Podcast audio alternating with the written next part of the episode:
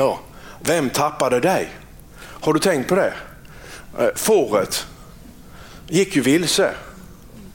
Men det var ju någon som tappade myntet. Det var inte så att myntet sa att jag vill bli tappad. Kan du vara snäll och släppa greppet nu? Eller om du tappar mig så vill jag att du, du tappar mig i en mjuk, härlig, varm och god fåtölj.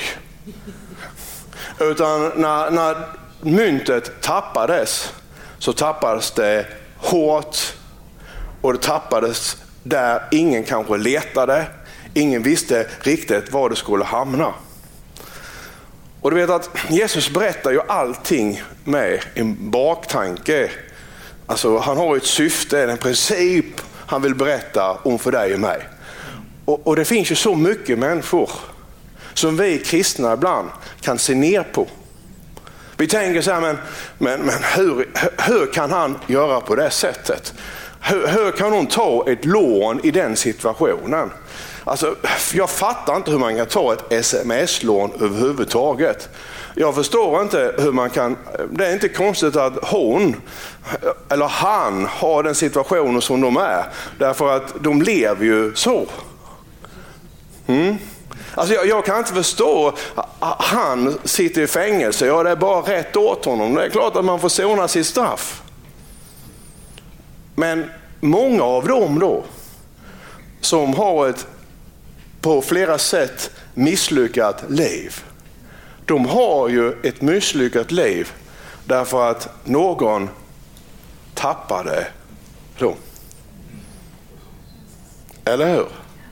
Alltså när jag, när jag växte upp så var det på det sättet va, att det var ingen som tappade mig. Mm. Hör ni vad jag säger? Alltså jag, jag, det var ju någon som höll, höll om mig. Men jag har ju kompisar då som när vi, vi körde moped och när vi skulle börja köra motorcykel när vi var 16 då. Vi gick ju på eh, körskolan allihop. Men det var några som inte gick på körskola. De köpte motorcykel i alla fall och struntade i att betala den. Och så sa, men hur kan man göra det? Ja, det var ju någon som hade tappat dem för länge sedan. Det var ingen som, som, som fångade upp dem. Hade jag kört motorcykel utan körkort så hade ju mina föräldrar fångat upp mig och stoppat fallet. När vi festade på fredagen och festade på lördagen, så på söndagen så var det någon som fångade upp Tommy Lilja och sa att på söndagar dricker vi inte. Varför det då? Därför på måndag ska du jobba. Men jag hade ju kompisar då som det inte var någon som höll i. Utan det var ju varit fritt fall liksom sedan de var barn. Och de bara föll och föll. Det var aldrig någon som tog upp dem. Och de föll hårt. De fortsatte på söndagen, för det var ingen som sa till dem att de skulle jobba på, på, på måndagen. Och, och, ja, idag, några av dem är fortfarande missbrukare, har levt ett hårt liv. Hade de haft mina föräldrar och jag hade haft deras föräldrar så hade kanske situationen varit omvänd. Så hur kan du och jag döma? Är du här idag? För det är det här Jesus talar om. Alltså det finns så många människor som är tappade mynt. Och när du och jag ser dem där ute så har vi ibland en väldigt, väldigt fördömande attityd. Men vi, vi, tänker inte på att det var ingen som tappade Tommy Lilja. De släppte greppet om mig lite grann. Det var ingen som klarade av att hålla fast energin i myntet. Men tack och lov så var det någon som fångade upp mig i alla fall. Och till sist, halleluja, så sände Jesus, och vi är flera här inne.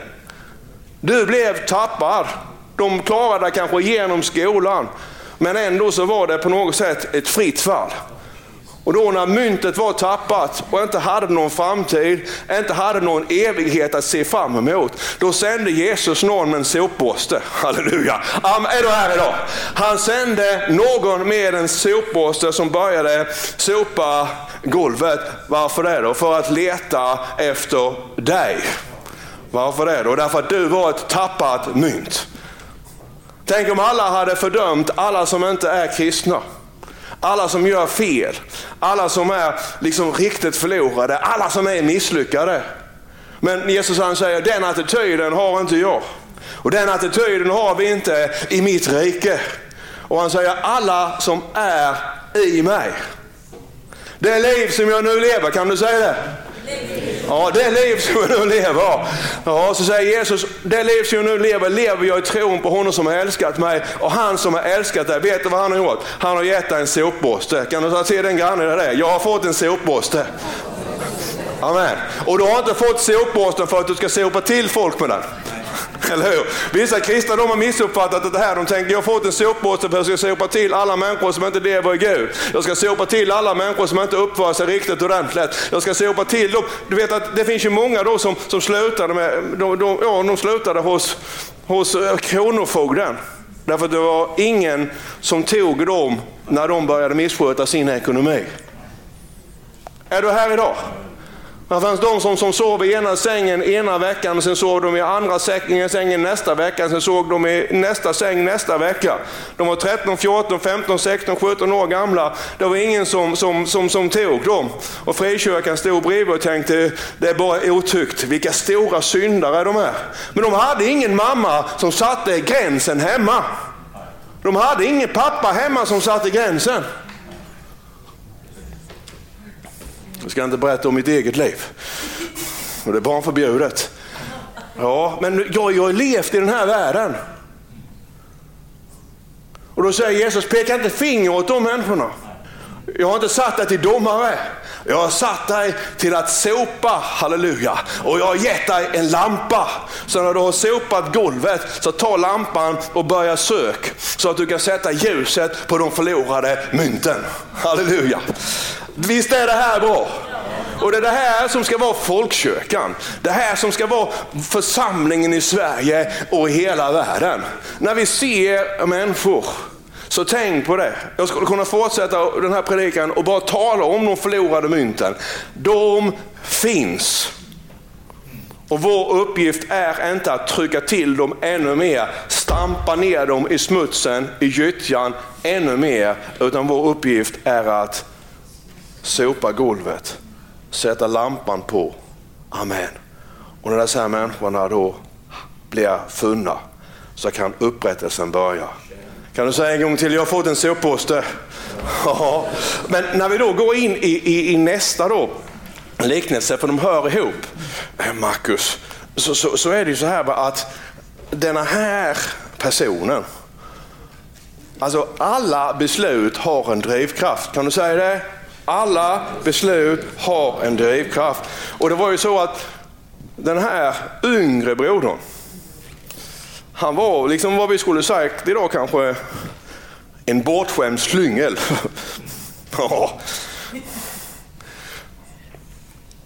Han gick inte vilse. En gång till. Han gick inte vilse. Han var inte borttappad. Utan vad han gör, det är att han tar ett beslut. Och Det är det som är lite grann poängen, det som Herren vill säga här idag. Beslut får konsekvenser. Kan du säga det? Beslut får konsekvenser. Mm. Det var inte så att det var eh, häxorna i grannbyn som bad för att den yngre sonen skulle gå förlorad. Det var inte en demonisk attack. Det var inte Satan som kom. Det var inte ens, är du här idag? Det var inte en massa trollkarlar. Det var ingen besvärjelse, det var ingen förbannelse. Utan det var ett beslut. Och det var ett dåligt beslut. Han tog ett beslut. Och, och drivkraften till att han tar beslutet, det är ju att det fanns en hunger i honom. Kom igen nu, är du här? Alltså det fanns en hunger. Eh, eh, och han var ung. Och många gånger då så är vi otåliga. Har du varit otålig någon gång? Ja, och, och det är ju så här va, att, att, att när vi är otåliga, då vill vi väldigt ofta ha det snabbt. Men får vi någonting riktigt bra för snabbt så är det inte säkert att vi kan förvalta det. Utan han var ung, han var otålig och han tänkte liksom vad han skulle kunna göra. Alltså det här var ett mänskligt beslut, kan ni se det här? Han tänkte ju på alla tjejerna. Ja, det var det. Ja, det är ingenting att skratta åt. Kan det vara på riktigt nu här? Han tänkte ju på alla tjejerna. Han var ju 18, 19, 20, 25 år. Han säger, här går jag liksom bland alla boskapen. Och så visste han ju att i stan där borta, i det där landet, där bor ju alla snygga bröderna. Om jag får loss pengarna. Så han hade ju redan det i sina tankar. Och sen tyckte han att hans pappa, han var ju gammal och bara tråkig. Om jag får loss pengarna så ska jag satsa lite grann på aktiemarknaden istället. För det är liksom de snabba klippens marknad. Och han skulle göra det ena, han skulle göra det andra och han skulle göra det tredje. Han var hungrig, han var otålig, men han var också omogen. Han, är du här idag? Han var omogen. Och likadant, jag ser det här händer i frikyrkan, om och om igen. Det är någon som tar emot Jesus. Och, och bland det tydligaste det är kändisar. Och så är de kändisar och direkt så får de en plattform. Ja, och sen går det ett halvår, år eller tre år så blir de nedskjutna. Och då vill ingen ha dem med dem att göra längre. Utan det här är ju en process när man kommer in i Kristus, att förstå hur Guds rike fungerar, att mogna från insidan. Är du här idag? Alltså jag, jag önskar att jag skulle få börja om i folkkyrkan som pastor. Tänk om jag hade fått börja om på nytt, flytta tiden tillbaka. Det är många beslut som jag har tagit. Det är många saker som vi har gjort kanske inte många, men alltså en hel del saker som vi har gjort som jag inte skulle gjort idag.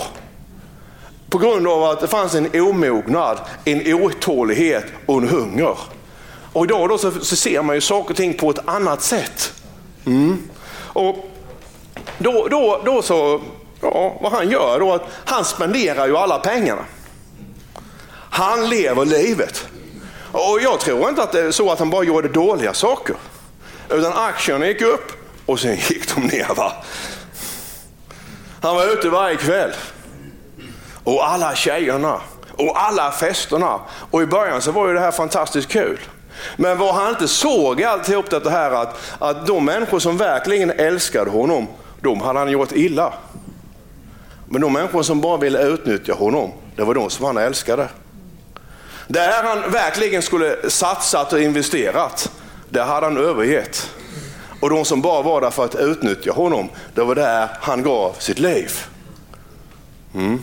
Och till sist då så har han ju spenderat allt. Och ibland så är det så va? Att, att, att, att när saker och ting sker då så är det precis som att det här med, med svält och torka, det väntar tills du och jag vi är helt utspelade och sen sätter du in. Och det är det jag, jag skriver här med, men det var inte en attack. Att han nu inte har några pengar. Att han nu precis bara har kläderna han går i. Att han inte har någon framtid. Att han inte vet vad han överhuvudtaget ska göra. Det var inte en andlig attack. Så säger du, men Tommy vad var det då? Det var konsekvensen av ett dåligt beslut. En gång till, är du här idag? Alltså, det, allt börjar med att han tar ett dåligt beslut. Och sen fortsätter han att ta felbeslut. Och de felbesluten får en konsekvens, att beslut får alltid en konsekvens. Alltså när vi lever i Guds rike, jag vet att det står så att, att striden är inte mot människor av kött och blod, men, men det är också så här att vi är också människor. Och vi får, får, inte glömma det, därför att vi skyller ibland liksom andevärlden för saker och ting som inte är andevärldens fel. Och lyssna nu på mig, nu är inte vi en sån kyrka riktigt, men det är ändå så att, att falska demoner, kan du säga det, falska demoner. Det är ibland kanske till och med de farligaste demonerna. Därför att vi ger andevärlden skulden för det som de inte har gjort. Vi säger det en attack från Satan. Nej, det var ingen attack från Satan. Det var du som tog ett dåligt beslut. Och om, om vi inte kan inse att vi tar ett dåligt beslut, då kan vi inte ta bra beslut. Nu ser ni ut som att ni har sålt smöret och tappat pengarna. Men, men alltså, och, hör, lyssna på mig. Om Gud ska kunna hjälpa dig i din vardag så måste vi vara på riktigt här inne. Och jag predikar inte det här nu för att ge dig skuld. Utan Jesus han ger dig det här för att han vill ju hjälpa dig på ett sätt eller annat. Och vi predikar inte bara för folkkyrkan utan hela Sverige lyssnar ju. Kan, kan du se det här? Och, och när, han, när han då liksom är slagen och inte vet vad han ska göra. Då söker han arbete för att vakta grisarna. Och det här har en, en djupare betydelse därför han var ju jude. Ja, vilket innebar att, att judarna gick ju aldrig nära grisar. Idag då så har man ansökt i Israel, lyssna nu, om att få öppna ett, ett, eh, en svinstia, heter det inte, det heter grisfarm. Då. Ja. Och den här grisfarmen, den får inte beträda Israels mark. Så man har alltså byggt pålar då och så bygger man ett golv. Och sen på det golvet så har man grisfarmen. Ja, och så är det va. Så, så att när han då, lyssna nu, ibland kan till och med vara så att det som han avskydde, det gör han nu.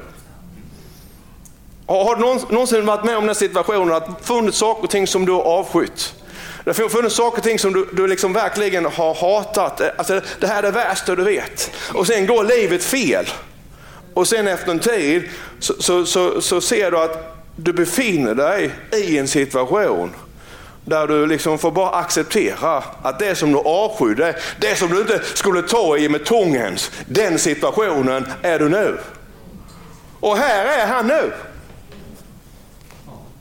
Ja, och det står till och med så att, att, att grisarna som var orena djur, han var ju under grisarna. För han som ägde grisfarmen, han brydde sig inte om den yngre sonen. Därför han kunde inte sälja den yngre sonen. Han betalade honom så lite han kunde. Men en gris kunde han sälja. Han var mindre värd än grisarna. Och han då som aldrig skulle äta griskött när han var hemma. Nu till och med så blir han sugen på grisarnas mat. Kan ni se alltså, alltså när människa faller, kan, kan, alla titta på mig? Så jag tittar på dig Tommy. Och ni som lyssnar nu, nu gör jag, alltså jag, jag faller framåt, jag faller sakta. Det går aldrig från ena dagen till den andra. För människor tror så här liksom att när man tar ett fel, felsteg så tittar dagen efter så tänker man, ja det händer ju ingenting. Nej, det händer ju ingenting regel efter en dag, utan när man faller så faller man långsamt. Man märker inte att man är på väg ut. Han märkte inte att pengarna började ta slut. Och det, det, har du sett nu när, när fotbolls-VM kommer? Jag tänkte skulle säga det, för det här är så viktigt.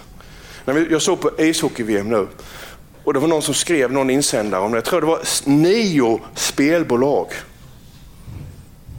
som hade köpt in sig. Och det kostar jättemycket att annonsera på tv. Och vet vilka som betalar annonserna? De som spelar. Mm. Jag säger inte att du inte kan ha en, en rad på Lotto. Jag brukar säga så här att om Gud vill att jag ska vinna på Lotto så vinner jag antingen jag spelar eller inte. Eller hur? Så är det ju va. Men jag, jag har faktiskt, jag, men jag är människa jag också så jag, jag, jag vill inte tala med kluven tunga. Jag har en rad. Ja, två rader har jag, två rader. Kostar nästan ingen har det, har det varje vecka. Och det är egentligen bara löjlig du är Tommy. Det är precis som man säger så här, Gud nu har du chansen nu skrattar alla va? För du har gjort samma sak. Jag tänkte så här, alltså, och så, så det finns ju här, eh, Eurolott också. Man kan vinna 200 miljoner. Och jag tänkte, gud, alltså, om jag vinner 200 miljoner, då kan vi ju göra etapp tre med kyrkan, för jag skulle vilja ha en ovanvåning. Där hade jag mitt kontor och tv-studio och så här. Va? Och, och, och, visst hade det varit flott? Va? Panoramafönster ut mot Östersjön.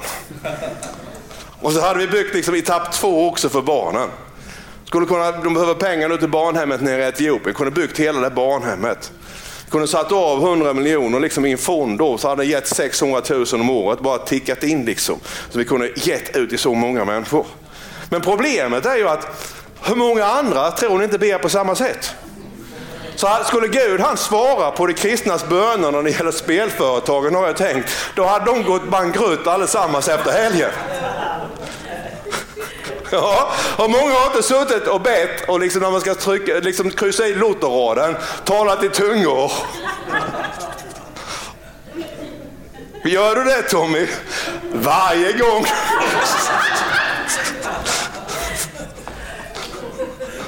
Amen. Och varje gång så förstår jag inte varför inte Gud svarar på min bön. Så är det. Men jag menar, det, det, finns, det, finns liksom, det finns inga enkla vägar. Och jag, jag är helt emot dessa här spelföretagen, framförallt deras reklam. De har Persbrandt och det så här. Va? De får det som att framstå som, som häftigt. De ger människor en, en känsla när de spelar. Och då, då finns det många som inte har gränser. Och det är så enkelt, va? man sätter en hundralapp, man sätter en tusenlapp. Och sen spel, spel har den här alltså som, som kickar in sen när du förlorat 5000 kronor som du inte hade råd att förlora. Hur ska du få tillbaka de 5000 kronorna? Är det då när fällan slår igen? Jo, spela 5000 kronor en gång till. Det, det, det är där man lurar sig. Va? Man tror liksom att om man spelar mer då så kan man vinna tillbaka. Och sen slutet så har man inga pengar alls. Då kan man låna pengar. Och jag menar att det här är ju inte bra. Kan, kan du se detta här? Alltså det här är, man, man, faller och sen faller man och så faller man. Och nu då så, så på något sätt, han får inte ens äta dessa här frukskidorna. Vad händer då? Är det en ängel som kommer till honom och säger till honom att du, den yngre sonen, du ska återvända hem till fadern. Eller en profet som kommer och säger till dem, så säger Herren, du tog ett felbeslut. Och nu ska du ångra dig och om du återvänder hem till din far så ska han ta emot dig. Alltså det var inga häxor inblandade från början, det är inga häxor inblandade nu. Det kommer ingen uppenbarelse, det kommer ingen profetia. Han får inget tecken. Vi kristna vi kan ju se tecken överallt. Jag hade en vän en gång, jag ska inte säga vad han heter, han såg ju tecken överallt. Jag tänkte det här är totalt livsfarligt. Körde förbi en bil liksom med fel nummerskylt då, så kunde han ta till vänster istället för till höger för det var tecken.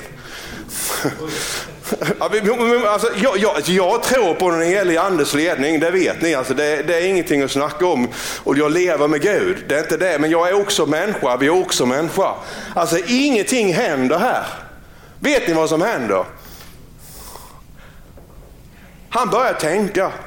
Alltså när, när han är där vid och ser att, att han, han, han, han, alltså han längtar efter att äta grisarnas mat. Då tänker han att, nej minsann tänker han, jag är ju bättre än så här. Eller hur? Kom igen nu. Alltså, jag är, ju, jag är bättre än så här. Och, och, och, och förstår, många av de människor som du och jag ser och som, som kristna ibland ser ner på, vad de egentligen vill säga när de har misslyckats. De gjorde en insideraffär och blev dömda till fängelse. De hamnade, hamnade som prostituerade eller, eller vad det än är. Då. Många av dem säger, men, men det var någon som tappade mig, säger de. Eller att det var liksom inte mer, alltså, det, det bara blev, jag är bättre än så här. Har du känt det? Det har jag känt många gånger när, när det gått riktigt, riktigt fel. Så har jag tänkt så här att Alltså jag, jag, jag, jag är egentligen bättre än så här. Amen. Och då så säger han till sig själv, jag tar ett nytt beslut. Halleluja. För det är det som, som Jesus vill peka på. Ett dåligt beslut hade fört honom till den plats han nu var. Eller hur? Och ett nytt bra beslut för honom från den situationen. Om du är här idag så tror jag att Herren han vill hälsa det till dig. Alltså du har kommit och gjort saker och ting på grund av att du tog felbeslut. Ja, då säger Jesus, det kanske är på det sättet. Men då har du möjligheten att ta ett bra beslut. Därför att ett bra beslut kan ta dig därifrån dit dåliga beslut har fört dig. Mm, kan du säga det? Jag är bättre än så här. Ja. Och då kommer vi till, till den sista eh, brodern då. Jag måste ta det också. Kan jag göra det? Därför att den här äldre brodern då, han säger ju ingenting. Kan du säga det? Han säger ju ingenting. Nej, han säger inte ett ljud. När den yngre brodern kommer och säger jag vill ut min del av arvet, så säger han ingenting. När den yngre brodern är på väg att lämna hemmet och ge sig iväg så säger han ingenting. När den yngre brodern satsar på aktier och lever livet så säger han ingenting. När den yngre brodern har gjort slut på alla pengarna och inte vet vad han ska ta sig till så säger han ingenting. När den yngre brodern jobbar bland grisarna och inte ens får äta grisarnas mat, så säger han ingenting. När den yngre brodern kommer hem så säger han ingenting. Men han hör att det spelas musik, att det är fest. När han känner lukten av en grillat kött och är det inte den där kalven, det luktar kalv. Och när han ser sin yngre bror i fina kläder, då brister det för honom. Då är det första gången som han säger någonting, eller hur? Då blir han rosenrasande.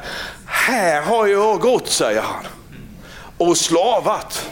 Jag har plöjt, jag har sått potatis, jag har samlat ägg, jag har mjölkat korna. Och, och här kommer min odåga till lillebror hem som har levt livet med den ena kvinnan efter den andra. Och allt det pappa som du har jobbat för, allt det som du liksom har velat ge oss, det har han, det har han bara slavat bort. Och nu är det stor fest.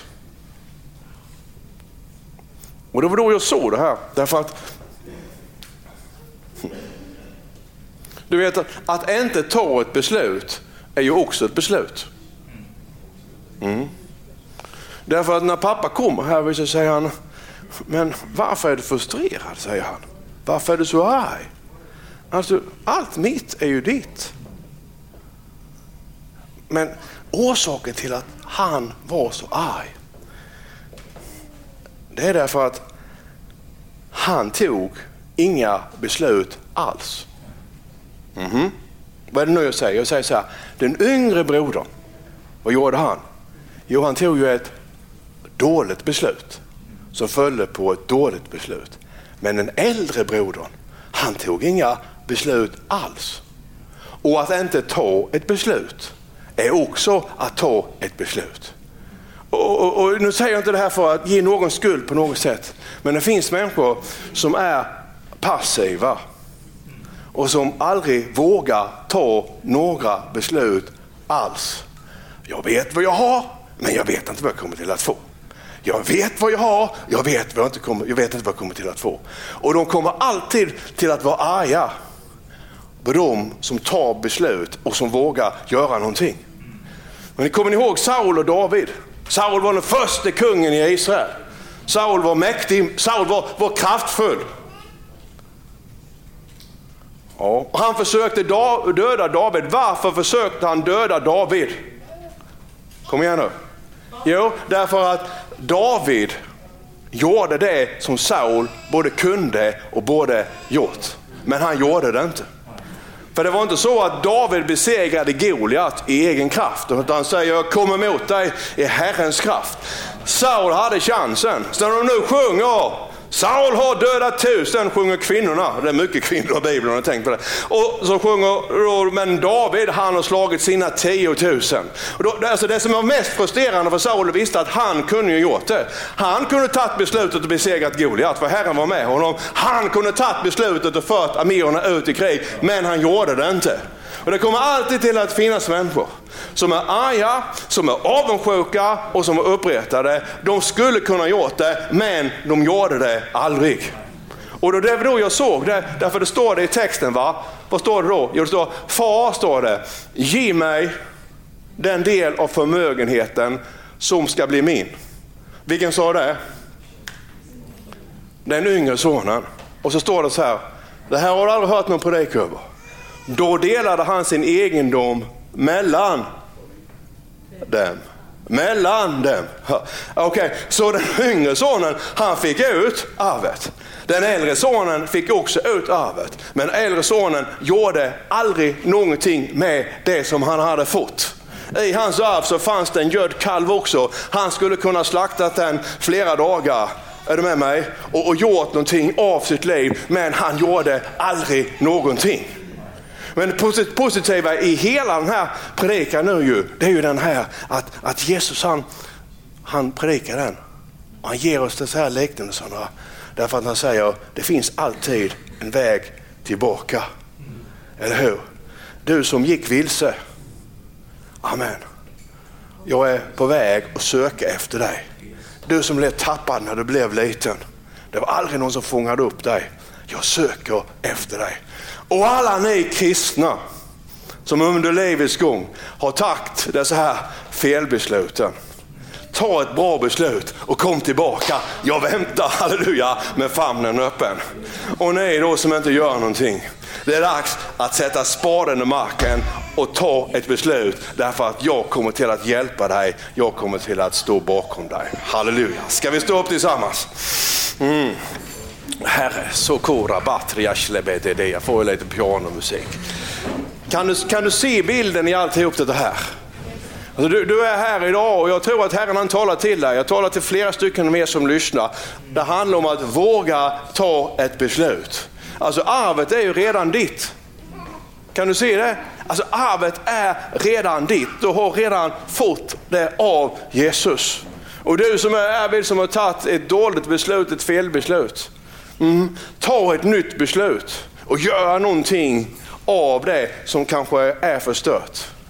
Och vi har en kallelse att söka det förlorade. Amen. Det liv som jag nu lever. Mm. Det liv som jag nu lever. Och det har varit liksom temat precis hela våren. Jag tror att det kommer att fortsätta till hösten. För att det liksom på något sätt är förbottna i oss allesammans. Det liv som jag nu lever. Om nu Jesus lever sitt liv i dig. Hallå? var med mig två minuter till. Om nu Jesus lever ditt, sitt liv i dig så säger han till dig idag. Jag söker efter dig. Amen. Om Jesus lever sitt liv i dig och mig så söker vi efter det som är förlorat. Om Jesus lever i oss, då ser vi alla de som är blivit tappade så att vi kan sopa golvet och plocka upp dem.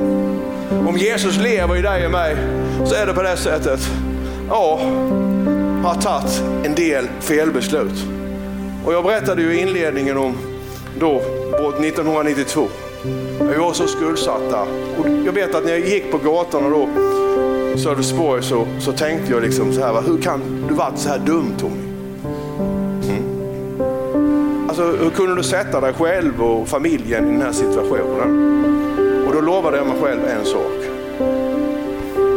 Herre, om du tar oss ut ur den här situationen så ska jag aldrig mer skuldsätta mig. Så att jag inte vet om jag klarar av att betala skulderna eller inte. Ja, och Herren svarade på bönen.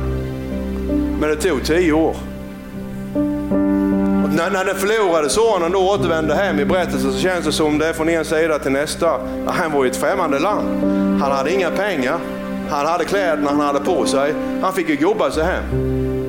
Jobba två dagar, tre dagar, få lite mat, färdkost. Ja, vandra två dagar, jobba två dagar, vandra två dagar, jobba två dagar, vandra två dagar, jobba två dagar. Amen. Och det är så, så vi, vi bygger församlingen. När människor kommer till Kristus så börjar han att upprätta oss. Och det går inte över natt. Frälsningen är omedelbar. Men sen kommer processen igång där han hjälper dig och mig. Så, så ni som är här nu som känner liksom, att Tommy jag har en del felbeslut ibland. Det har vi alla. Du känner liksom, det är bara jag. Nej, nej, nej, det är inte bara du, det är vi. Och, då, och sen är det också så att han som vandrar med Jesus, då, då lyfter du horisonten. Och, och då, då, det som du inte såg som felbeslut för tio år sedan, det ser du som felbeslut idag. Och det som du ser som felbeslut idag, det kommer du att se som felbeslut om fem år. Alltså helgelsen den pågår ända till Jesus han tar hem oss. Och det han säger till dig, ha ingen fördömelse för de felaktiga besluten. Ta nya beslut istället. Amen. Känn inte så att du blev tappad när du var liten. Jag har ju plockat upp dig. Halleluja.